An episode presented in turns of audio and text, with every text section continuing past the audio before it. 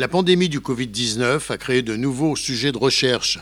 L'humanité vient de comprendre que la nature n'a pas signé un chèque en blanc avec la race humaine. Les comportements des êtres humains engendrent des situations nouvelles dans des circonstances extrêmes. La destruction des forêts, l'urbanisation excessive, les atteintes graves à l'environnement, tous ces éléments ont conduit des agents microbiens et des virus à envahir nouvellement notre espace.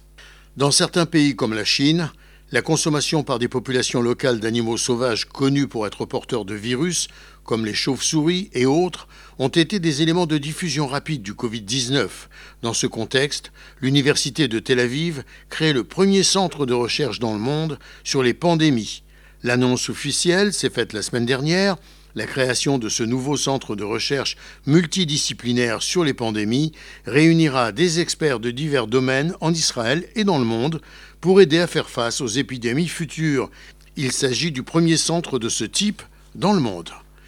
Gérard Benamou, de Tel Aviv, pour RCJ.